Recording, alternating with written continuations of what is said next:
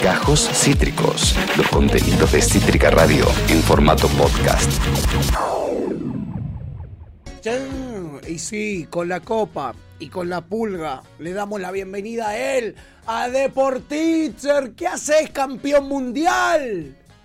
¿Cómo le va, Pato? ¿Qué, eh, que, que, Tuti ahí dando vueltas también la veo. Eh, qué emoción, qué, qué, alegría, ¿no? Qué, qué día tan increíble. Creo que es el, el, momento soñado por cualquier periodista deportivo, ¿no? que, en algún momento le toque eh, hacer esta columna que, que, hoy nos toca hacer a, a, nosotros, ¿no? La columna eh, en la cual hablaremos de cómo y por qué Argentina es campeón del mundo. Sí, sí, es así. Argentina campeón del mundo, porque a veces cuesta, recién entraba ¿no? a, alguna página ¿no? que, yo a veces tengo para, para tener alguna, a mano alguna data. Entonces ves el título campeón Argentina. ¿Qué? Claro, porque uno está acostumbrado a que normalmente solo veía en, algún videojuego, ¿no? Eh, nos habíamos acostumbrado a la derrota en este último tiempo, hay que decirlo. Eh, nos habíamos acostumbrado a consolarlos eh, con, con, algún juego de PlayStation o de Xbox, ¿no? O de computadora en la cual, bueno, sí, Argentina campeón, claro, con el joystick, más o menos cualquiera que la maneje puede hacer salir campeón a, a cualquier selección, ¿no? Pero esta vez es real, esta vez está pasando en serio. No es más esa foto trucada, porque había por la web, ¿no? Cuando uno se metía en internet, cuántas fotos trucadas había de Leo, ¿no? Levantando la copa, que no, no, no con una mala intención, sino con el, deseo. objetivo de decir, bueno, claro, deseo, un sueño, ¿no? Ojalá podamos ver esto. Y finalmente se dio. Y había veces en la que miraba algunas fotos y yo decía, ¿pero es real? A ver, esa foto no está trucada, a ver, el cuello de Messi no está muy estirado en algún momento, eh, eh, increíblemente, ¿no? El subconsciente de uno. Eh, Esto es un déjà vu, ¿dónde estoy?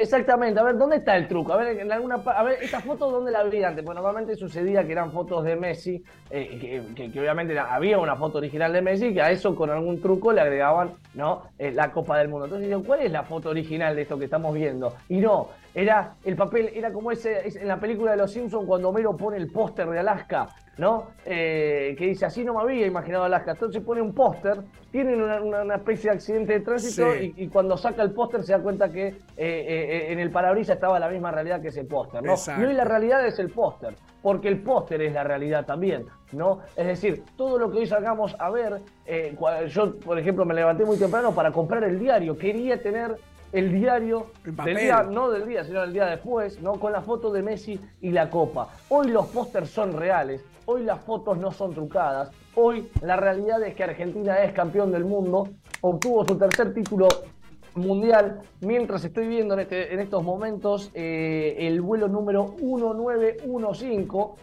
acaba de despegar hace minutos, nada más, eh, la costa del Mediterráneo, lindante a la ciudad de Roma, ¿no? El aeropuerto Fiumicino.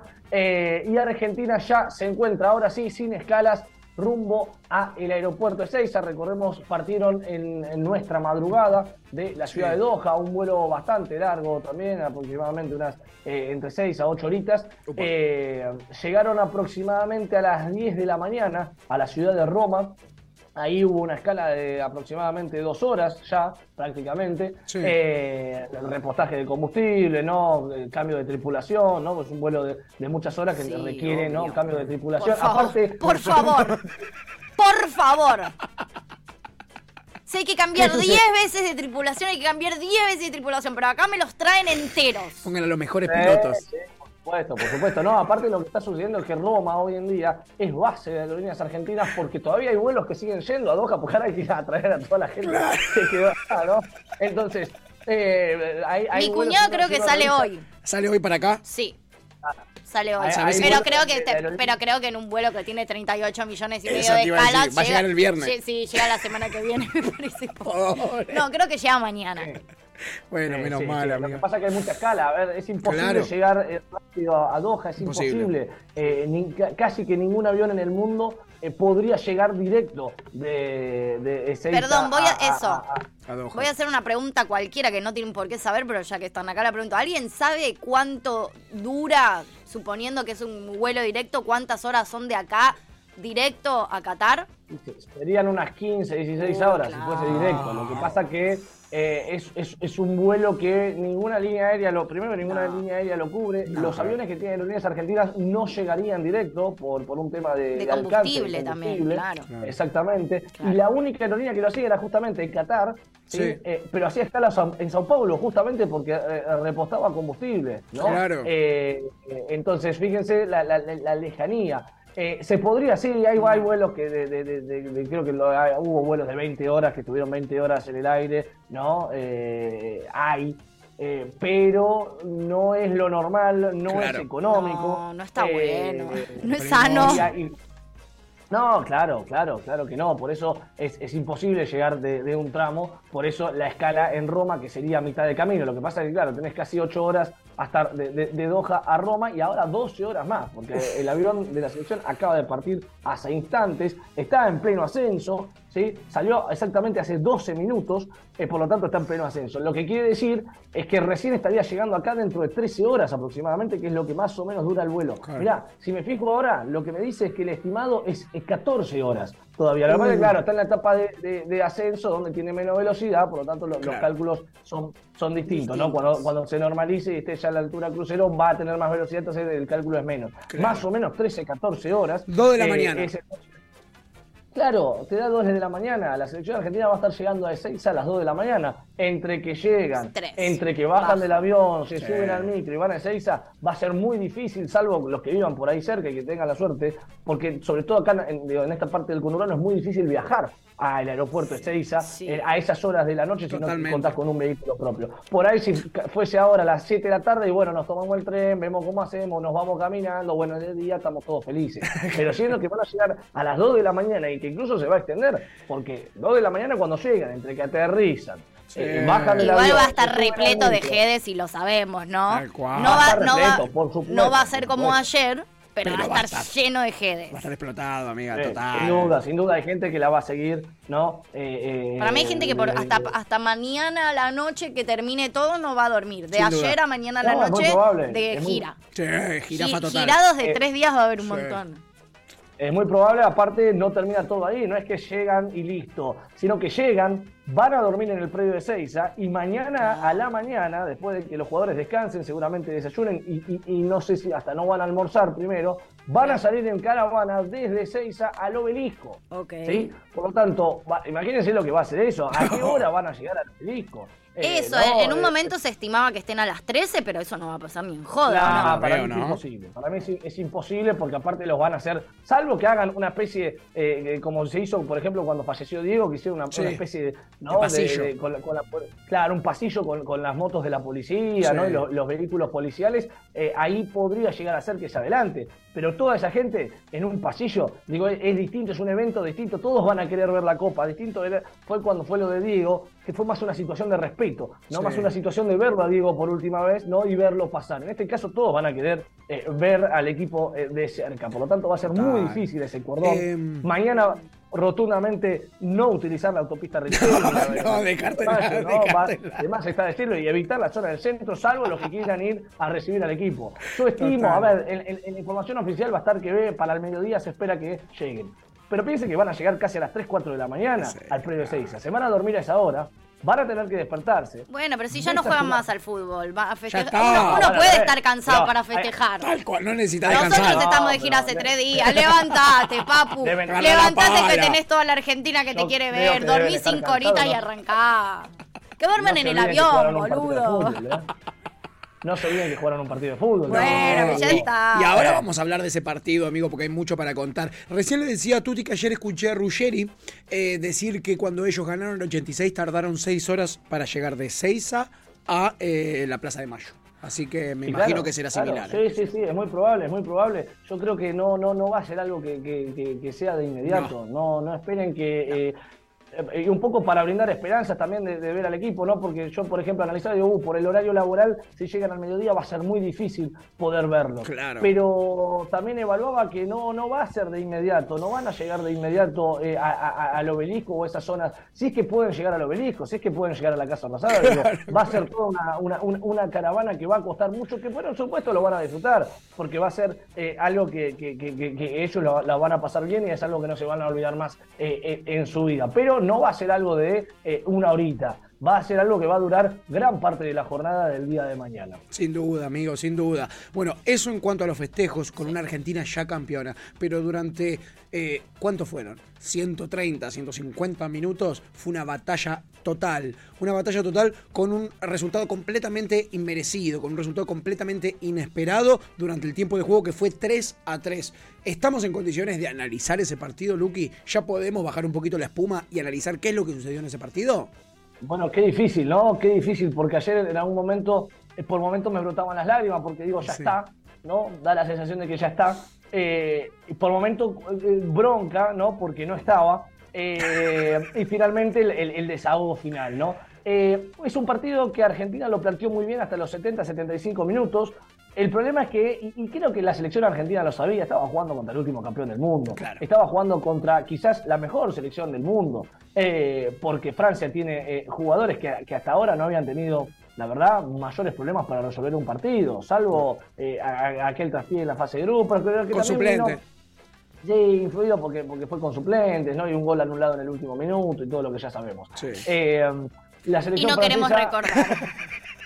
Sí, eh, la selección francesa venía aparte de hacer un, Rusia 2018 eh, impecable, avasallando ¿no? a, a, cualquier rival que, se le cruzara. A ver, a Croacia lo liquidó muy rápidamente. pasó por arriba en la final. 2018.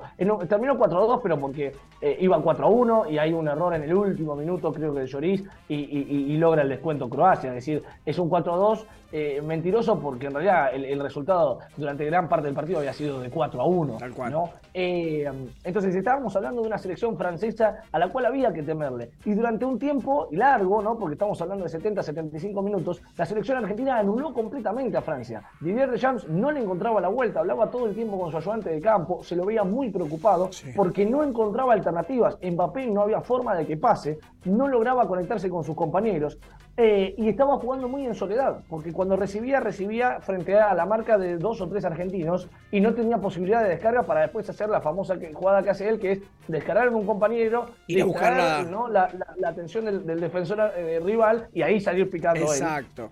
En ese segundo en el que él descarga la pelota y sale corriendo al pique, es donde él se desmarca y logra ganarte en velocidad. Esa jugada durante todo el primer tiempo y gran parte del segundo no la estaba pudiendo hacer.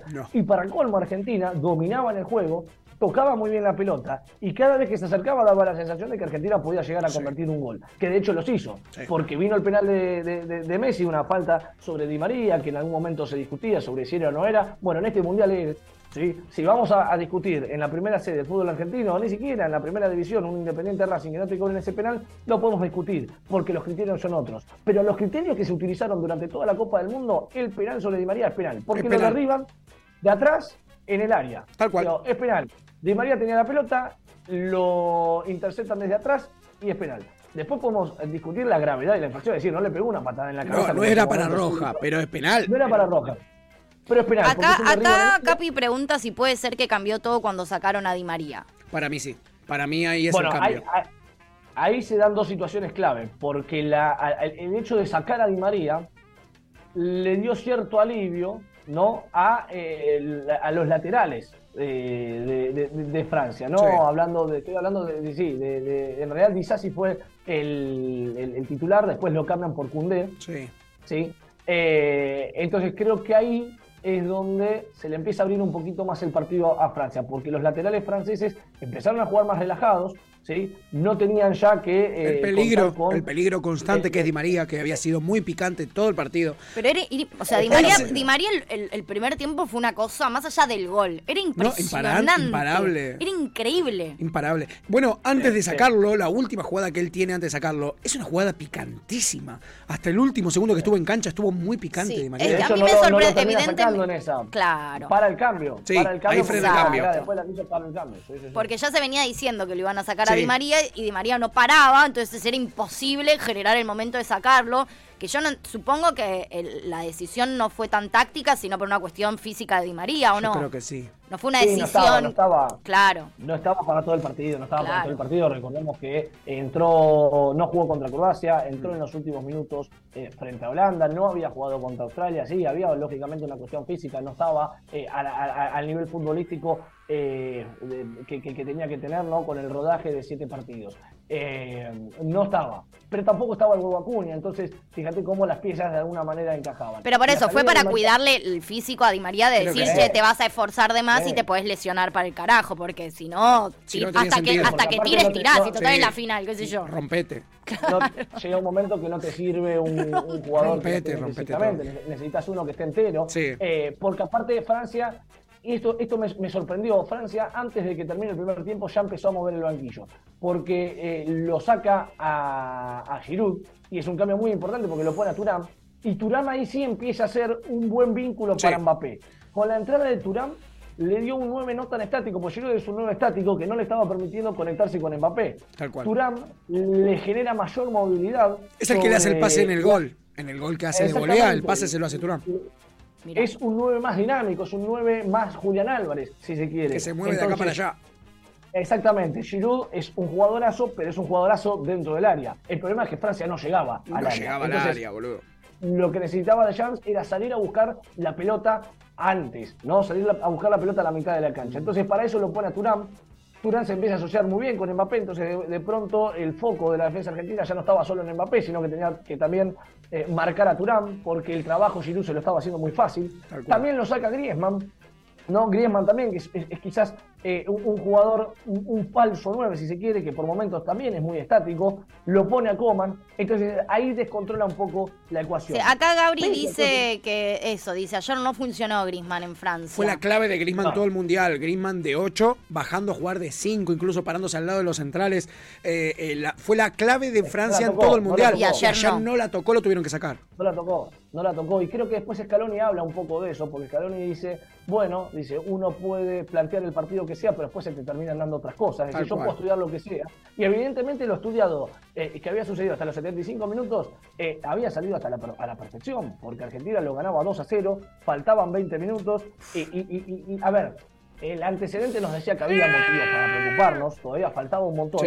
Pero hay una situación clave, un pequeño descuido en la, en la, defensa argentina. Es decir, en algunas nos iban a llegar. El problema fue que en las que nos llegaron Otamendi comete penal. Y yo ahí caigo sobre Otamendi. Uno, uno, ahora diría, bueno, qué fácil caerle ¿no? Eh, a, una persona. Bueno, sí, también es fácil caerle ¿no? a, un, a un campeón del mundo. Porque fíjate, le voy a caer a un campeón del mundo. Otamendi comete un error que, claro, obviamente de, decirlo desde acá es muy fácil. Estoy sentado en mi casa con el arbolito de Navidad atrás, ¿no? Qué, fácil decirlo. Eh, pero Otamendi comete penal. Eh, en un momento clave y en un momento donde creo que había otras eh, posibilidades. Es decir, el, penal que, por ejemplo, hace Montiel en, el segundo tiempo extra es accidental. El penal de Otamendi era evitable. Otamendi podría haber eh, llevado al jugador francés más hacia afuera del arco, aguantarlo, hacer lo que retroceda y ahí recibir el, apoyo defensivo que iba a necesitar. Yo creo que no era Mbappé el jugador que estaba corriendo, que vos sabés que no le vas a ganar nunca atrás. Eh, de hecho, fíjate que lo baja y, enseguida que lo baja ya casi que lo estaba superando, prácticamente se lo lleva puesto. Sí, para mí se lo lleva puesto. Se lo, lleva puesto porque Otamendi le estaba por ganar en velocidad, pero no controla esa velocidad, no controla el cuerpo Otamendi y se lo termina llevando puesto en una desesperación por agarrarlo. Y cansancio, amigo, cansancio total. Otamendi jugó los 90 minutos todos los partidos. Sí, y la, y la escoció. Para mí Otamendi es uno de los grandes jugadores de este mundial nuestro. pero, o sea, o sea, Otamendi fue maravilloso, todos los partidos. Se mandó un par de cagadas graves, puntuales, pero después para mí Otamendi es de, los, de, las figuras de nuestros partidos, pero por lejos. y uno que me sorprendió mucho a mí es Molina. Molina me pareció maravilloso también. También no tuvo todos los partidos, pero tuvo cosas como decir, chabón, te amo. Ayer se la aguantó contra Mbappé. Pero además ayer. Ataca, defiende, todo hace. Todo hace. Molina. Yo ayer estaba boludo, ataca, defiende, estaba igual, no podía creer. Todo bien hace, hubo, una, hubo una que defendió, boludo, que tipo que hizo así para que después la agarre el Dibu. Sí, que la dejó, la dejó, se la dejó al Dibu agarrarla. No, espectacular. Que yo dije, te amo, Molina, te amo, Rey. Molina, cuatro titulares, el cuatro titular de la selección, yo no tengo ninguna duda. No tengo ninguna duda. Sí, sí, sí, sin duda, sin duda, totalmente. Mucho futuro, eh, tiene 23 años.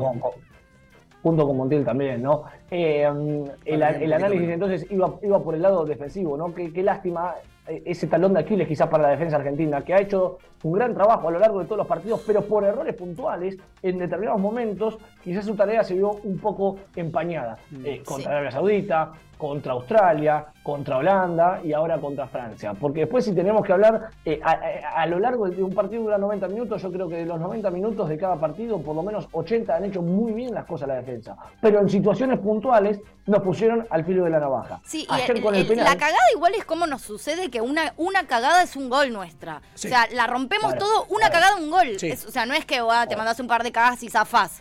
Es las pocas cagadas que nos mandamos terminan en goles tremendos, son cagadas mortales. Nunca nos mandamos una cagada que después no sale bien. Nos, mandamos una cagada y es letal, siempre es letal. O sea, son mínimas las cagadas. Las cagadas fueron los, los goles que nos metieron, pero ¿cómo Pero fueron letales, amiga, fueron letales. De hecho, fíjate lo letal que es una, una jugada puntual, que después de eso automáticamente viene el empate de Francia. Es decir, eh, no, no, eh, Yo igual ahí no entendí qué pasó. Como que en un eh, momento me perdí. Fue tan rápido que me agarró. ¿El tercero de Francia? El, no, el no, segundo. No, yo hablo del segundo, hablo del segundo. después del penal, ¿no? Se, digo, se pone 2 a 1. Argentina todavía seguía siendo campeón del mundo. Digo, Argentina todavía seguía ganando la Y te sostuvo un 2 a 0 80 minutos. Está bien, listo. Te metieron un penal, bueno. Pero ¿por qué en un minuto te van a, te van a empatar el partido? Exactamente. Porque el gol de, el, gol de penal es a la, creo, de los 79 80. Y el segundo de Mbappé es a los 81. Sí, tal cual. Es inmediato. Es inmediato. Entonces, Quedaban 10 minutos nada más. Nada. 15 no es que hubo eh, un, un eh, digamos, un momento eh, largo de dominio francés. Fueron esos dos minutos que después, lógicamente, cuando Francia empata el partido, Argentina se ve, ahí empieza a jugar lo psicológico. Eh, eh, Francia se ve motivada por el resultado y sale a, querer ganarlo, ¿no? Y Argentina, lógicamente, a replegarse. y entonces ahí ya se empieza a jugar el partido psicológico. Pero hasta los 80 minutos era un partido táctico que Argentina estaba ganando con total autoridad. Después lo que termina sucediendo es un accidente que desencadena otra serie de eh, accidentes mayores, ¿no? Como es el empate de, Mbappé. Nos toca ir al tiempo extra. En el tiempo extra, Argentina recupera ese dominio tal como lo hizo con Holanda. Recuerden que con Holanda también, después del masazo que fue el empate del último minuto. Se vuelven a concentrar. Eh, se vuelven a concentrar al punto tal de que Argentina pone contra las cuerdas a Francia y le pone el 3 a 2. En ese momento a mí ya me brotaban las lágrimas porque digo, bueno, se está dando, ¿no? Es el circuito final. Ya está, acá se termina la historia. Es el gol de Messi eh, casi en el último minuto eh, del tiempo extra eh, y sentenciando ya la Copa del Mundo. Digo, la, felicidad era extrema porque era total. Era total. el último gol. El gol de la victoria lo hacía Messi en una final, era una locura, era una locura. Y después el masazo del penal. Que bueno, ese penal ya es más un accidente, ¿no? Eh, Pero qué hijo de puta, igual, dale. Eh, la, pelota no se acerquen a, nadie. Déjenlo a Dibu solo. No toquen a nadie en el área. No toquen a nadie en el área. No, lo que pasa que ahí no fue por, por, por, tocar a alguien, fue la, cuestión de la mano. Eh, ¿qué, más? De hecho, no, no, no, es una mano alevosa. En el culo metete las manos. Sí, lo que trata de hacer... Es una gran técnica, amigo lo que trata de hacer Montiel es, un poco protegerse, ¿no? Eh, con, trata de sacar el, brazo, no es, una, no, es, no, es esas manos que ocupan gran, grandes porciones del cuerpo. Lo que pasa es que, bueno, la pelota va a parar justo ahí. Y, sí, y además es eh, cuestión de oficio también, porque vos lo, ves a Tagliafico, que tiene un oficio de la puta madre. Tagliafico está cerca del área y ya se pone las, las manos para atrás. Claro. Otamendi también hace eso. Otamendi todo lo hace con las manitos para atrás. Bueno, eh, Excepto pegar patadas en el, en el medio del área. Pero con las manos siempre para atrás. De hecho, estoy bastante segura que el penal lo hizo con las manos para atrás. Me mataba que eh, De Paul iba a hablar con el árbitro. Iba con las manos atrás como, como si tuviera miedo que le iba a pegar el árbitro, ¿entendés? Iba con las manos atrás y le hablaba. Con las manos atrás. Lo amo. Tremendo. Lo amo. Acá, chica anónima dice, te amo, Taglia. Partidazo de Tagliafico de la reputa Qué mundial de Tagliafico. Qué mundial de Tagliafico también, ¿eh? Gran mundial sobre todo los últimos dos partidos. Sobre todo los últimos dos partidos creo que fue de lo mejor eh, de, de, de, Tagliafico en, la selección argentina, sin duda. Sin, duda. Eh, um, un poco la mano también lo que termina sucediendo es que eh, es el digo, hay que estar, ¿no? A cuatro minutos de ser campeón mundial y que te estén peloteando. Porque si hay algo que hay que destacarle a Francia, es que pese a que en un momento parecían entregados, nunca lo estuvieron. Eh, y creo que Argentina le termina ganando a un, rival dignísimo. Porque aún cuando estaban 3 a 2, donde yo voy a decir, bueno, ya está. ya está, no es para mí, digo, bueno, eh, la, Copa se la queda Argentina, salieron igualmente a buscar el empate con eh, una efectividad tremenda porque de hecho lo, lo, lograron. Entonces creo que Argentina ayer jugó contra un rival que nunca se entregó salvo en los penales, pero que en los penales uno dice, bueno, ya en los penales es, es, es, eh, es medio como tirar una moneda, más allá de que no hay tanto de azar, sino de cierto entrenamiento, pero eh, también se reduce a si el arquero está divina, a, si la pelota fue unos centímetros más para la izquierda o más para la pasan derecha. cosas que te exceden. Acá Gabri, por ejemplo, dice, para, para volver a, antes de los penales, eh, dice, no sé ustedes, pero creo que tardó mucho en hacer los cambios, creo que era dentro de los 90, y Capi dice que siente que desde que entró Paredes, Argentina recuperó nivel. A mí me gusta. Lo que pasa que es, cierto, es cierto que los cambios tardan. Eh, lo que pasa que también Argentina venía dominando el partido. Sí. y venía haciendo un buen juego. Y justamente eso, los goles fueron de errores boludos. No es que decís, bueno, los, superaron. que decís, bueno, los cambios no son, digo, bueno, salvo el penal de, en el segundo tiempo extra, pero digo, la, situación que desencadena todo, que es el penal de Otamendi, eh, Otamendi no era uno de los que había entrado desde afuera, ¿no? Eh, me parece que también era muy difícil tomar una decisión en cuanto a cambios cuando algo venía funcionando también. Total. si era por, por y dejaba el mismo equipo hasta los 90 si no fuese por temas eh, de, energía, ¿no? Para mí el equipo que arrancó fue impresionante. Yo no, lo hubiese cambiado nunca ese equipo. No, no, yo nunca lo hubiera sacado a, a, Di María, evidentemente había algo físico que nosotros no sabemos. O quizá también se puede haber equivocado Scaloni, porque terminó el partido y lo vimos acá. Lo primero que dice Scaloni es, después me voy a poner a analizar el partido, porque él hay cosas que, que se arrepiente de poner un equipo en los últimos 20 minutos defensivo, que después no tenía cómo corresponderle a Francia, no tenía cómo responderle en ataque de vuelta, porque él había planteado un equipo de a partir del minuto 70 para defender, con Telegrafico y Acuña por la izquierda. Esos van a ir a morderle los pies a los, a los otros, no van a ir a atacar como Di María. Mm. Dejan de tener ese peligro para el defensor rival y Argentina se para un poquito más a esperar a Francia lo esperamos y vinieron y vinieron y nos empataron. Eh, y esa para mí, esa, esa es la única falla creo que se le puede plantear táctica, pero la cómo supera tácticamente desde el arranque Scaloni a Champs es histórico. Tuvo que cambiar dos jugadores no por lesión, dos de sus grandes figuras, como son eh, Giroud y Dembélé, los tuvo que cambiar en el primer tiempo de lo superado tácticamente que estaba Y a los pocos minutos, al 9 lo sacó a los 20 minutos o menos. A la media hora sacó a los dos. Claro. No, a los 40, a los 40. 40. Tremendo, tremendo. Claro, pero antes de que termine el primer tiempo ni siquiera esperó al entretiempo para hacer los cambios. Es histórico, ¿eh? nadie hace un cambio táctico. Dos cambios tácticos en, una final. Eh, se podría haber comido cuatro. Para mí estuvo bien que hizo los cambios. Sí, tal cual.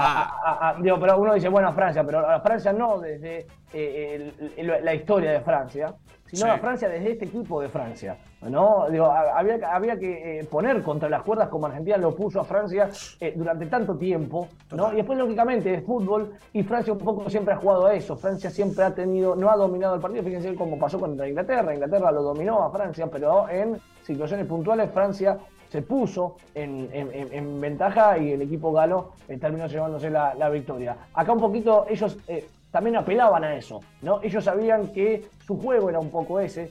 Obviamente sabían que estaban contra las cuerdas porque, digo, dos, no es lo mismo ir 0 a 0, que sabes, en cualquiera te, lo puedo ganar, que ir 2 a 0 abajo, ¿no? Eh, pero Francia de todas formas siempre apeló a que en algún momento Argentina iba a cometer un error y, y Francia lo iba a aprovechar. Es a lo que ha jugado Francia a lo largo de toda la Copa del Mundo, no esta, sino también la de Rusia 2018 que ganaron. Sí, es verdad, es, su manera de jugar, es la manera de juego de, de Jams, el técnico que tienen ellos, eh, que ayer, repito, para mí se vio superado tácticamente por Scaloni, lejos, lejos. Bueno, pero que bastante bien le funciona en los últimos mundiales, un, campeonato de otra final, Dos finales, dos de dos, espectacular de Jams, chicos, espectacular, realmente impresionante.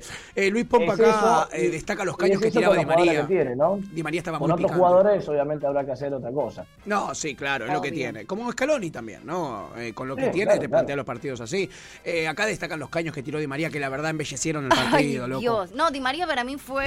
A mí siempre me gustó, siempre me gustó Di María, de los pocos como que tengo muy presentes. De toda la vida. Pero. Pero ayer la rompió. Sí, en los partidos que jugó, lamentablemente después hubo algunos que no, que van con muchos y eso fue lo que hizo que pueda llegar como llegó a este primer tiempo en una final. Me pareció re lindo pero los partidos que jugó Di María. Se nota, se nota. Es, una maravilla. Yo, lo, lo, agua pesa. La agua pesa, ¿no? La gambeta que tanto. está oculta hoy en día. Y cómo se nota también la relación con Messi en la cancha. Se buscan, se conocen de memoria. Yo, yo, lo veo a Messi muy cómodo cuando está Di María en la cancha, mucho más cómodo, más allá de que ahora también encontró con otros, ¿no? Pero creo que, Hay un vínculo. Creo que con Di María en la cancha está muy cómodo. Ayer el daño lo hacían así, Messi pasando la pelota a Di María eh, y Di María desmarcado por izquierda todo el tiempo, así los volvimos locos, así, así los volvimos locos. Eh, así arranca Argentina muy picante, con Messi de memoria para Di María. Forma de, de frenarlo. de, de, anularlo, ¿sí? no tuvo forma de, de hecho no lo puede anular, porque fíjate que aún en el segundo tiempo eh, extra, ¿no? Argentina se vuelve a poner en ventaja. Y, ya no estaba Di María. Es decir, eh, Francia no tuvo forma de anular a Argentina a lo largo de todo el partido. Lo que sí pudo hacer fue ponerse a la altura en términos ofensivos. Eh, pero Argentina sí anuló a Francia, porque hasta los 80 minutos, sin ese penal, era un partido que prácticamente estaba liquidado a favor de Argentina. sin, de no haber cometido esos errores Argentina, era victoria en los 90 minutos para el equipo de Scaloni.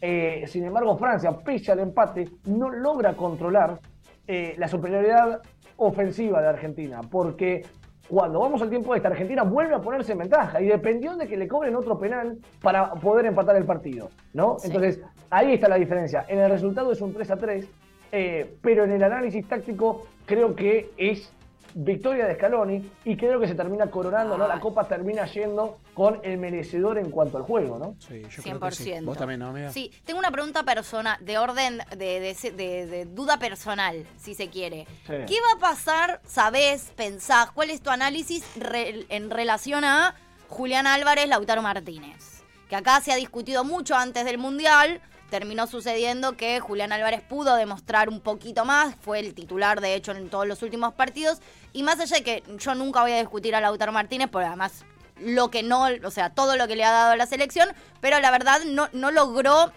O sea, este sí, la verdad le costó. Hubo un partido que se mandó muchas cagadas y hubo otro que eh, eh, ayer cuando entró no se mandó cagadas, pero tampoco terminó de... Marcar la diferencia, ¿no? De ser lo que, eh, lo que hemos visto de él. ¿Qué, qué pasa? ¿O qué sucedió? Lo que pasa es que Lautaro, Lautaro Martínez ya se había consagrado antes en la Copa América y en las eliminatorias. 100%, es decir, no necesitaba presentar credenciales en esta Copa del Mundo. Obviamente que era una herramienta que se necesitaba, ¿no? Argentina hubiese necesitado muchísimo de Lautaro Martínez, sin ir más lejos en la final, tuvo alguna que, que, que, no se le dio, que después de rebote termina siendo el gol de Messi. Eh, um, pero eh, creo que la historia de Lautaro y Julián recién está empezando, ¿no? Eh, Lautaro Martínez tiene 25 años, tiene por lo menos para un mundial más, dos mundiales más, digo, es un 9. Tiene solo dos años más que Julián.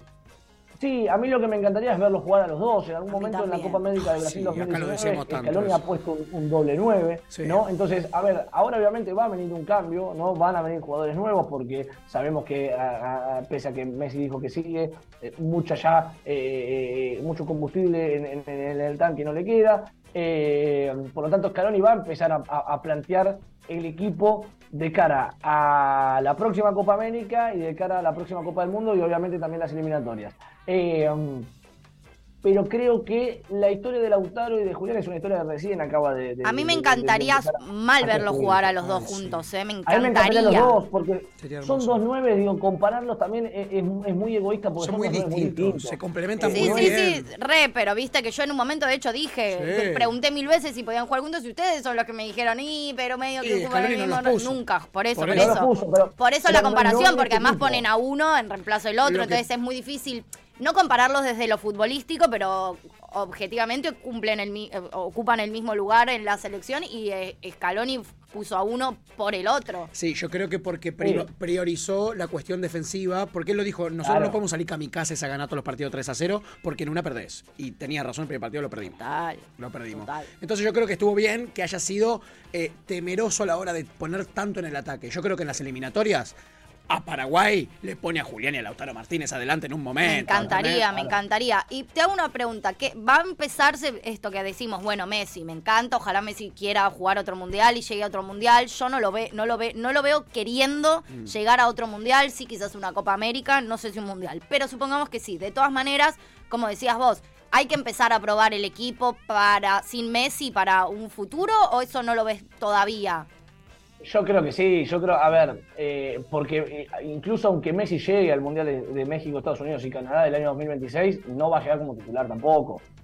o, no va a ser un jugador para jugar los 90 minutos. Por lo tanto, ya hay que empezar a construir eh, sobre eh, una, selección argentina sin Messi. Obviamente Messi ahora va a querer estar, porque lo ha dicho, dice quiero disfrutar, eh, estar, jugar un par de partidos con la selección siendo campeón del mundo, estrenar ese parche, ¿no? De campeón del mundo en la camiseta. La camiseta con tres estrellas, sí. Sí, pero bueno, creo que no, no, no, no, no, no va a ser algo que pueda perdurar en el tiempo, al menos como titular. Ya les digo, me parece que a partir de mañana, esto que decía Scaloni, ver por qué no ganamos, ver por qué quedó 3 a 3, ver por qué jugamos bien y después eh, nos empataron, toda esa cuestión empieza ya a partir de ahora. ¿no? Ahora obviamente que viene a disfrutar, viene a descansar, pero el trabajo sigue, ¿no? Eh, y me parece que Scaloni es en lo que va a empezar a trabajar de ahora en más, en eh, pensar el equipo para la Copa América, pensar el equipo para las eliminatorias y por supuesto para el Mundial eh, del año que viene, porque sin duda este equipo va a tener que salir a competir, después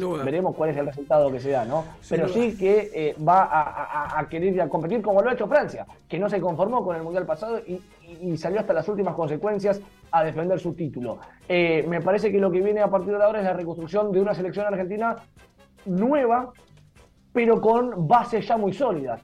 Estoy hablando de las bases de Enzo Fernández, las bases de los Julián Álvarez, la base de Lautaro Martínez, también la base de Paredes, la base de De Paul, quizás ya no tanto la base de Otamendi, ¿no? Porque Otamendi ya tiene varios mundiales a cuestas, entonces ya hay que empezar a, pensar en su recambio, ya no con Di María, ¿no? Es decir, eh, se van ciertas pirámides, pero se han sumado otras bases, y a partir de esas bases nuevas es eh, desde donde habrá que construir el equipo para la Copa América y para el Mundial de, de, Canadá. Suscribo por completo, amigo. Ojo, se va Otamendi, pero queda el Cuti Romero con Licha.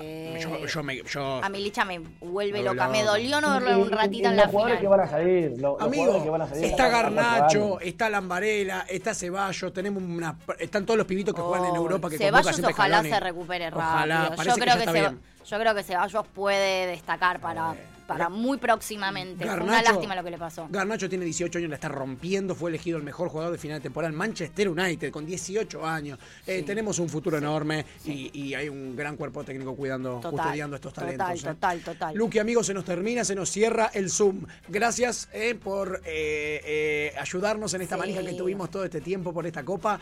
Gracias por hacer este análisis tan, tan certero, tan lindo. gracias por tomarte el tiempo, amigos. Sabemos que estás también a full. te queremos mucho y felicidades que sos campeón del mundo.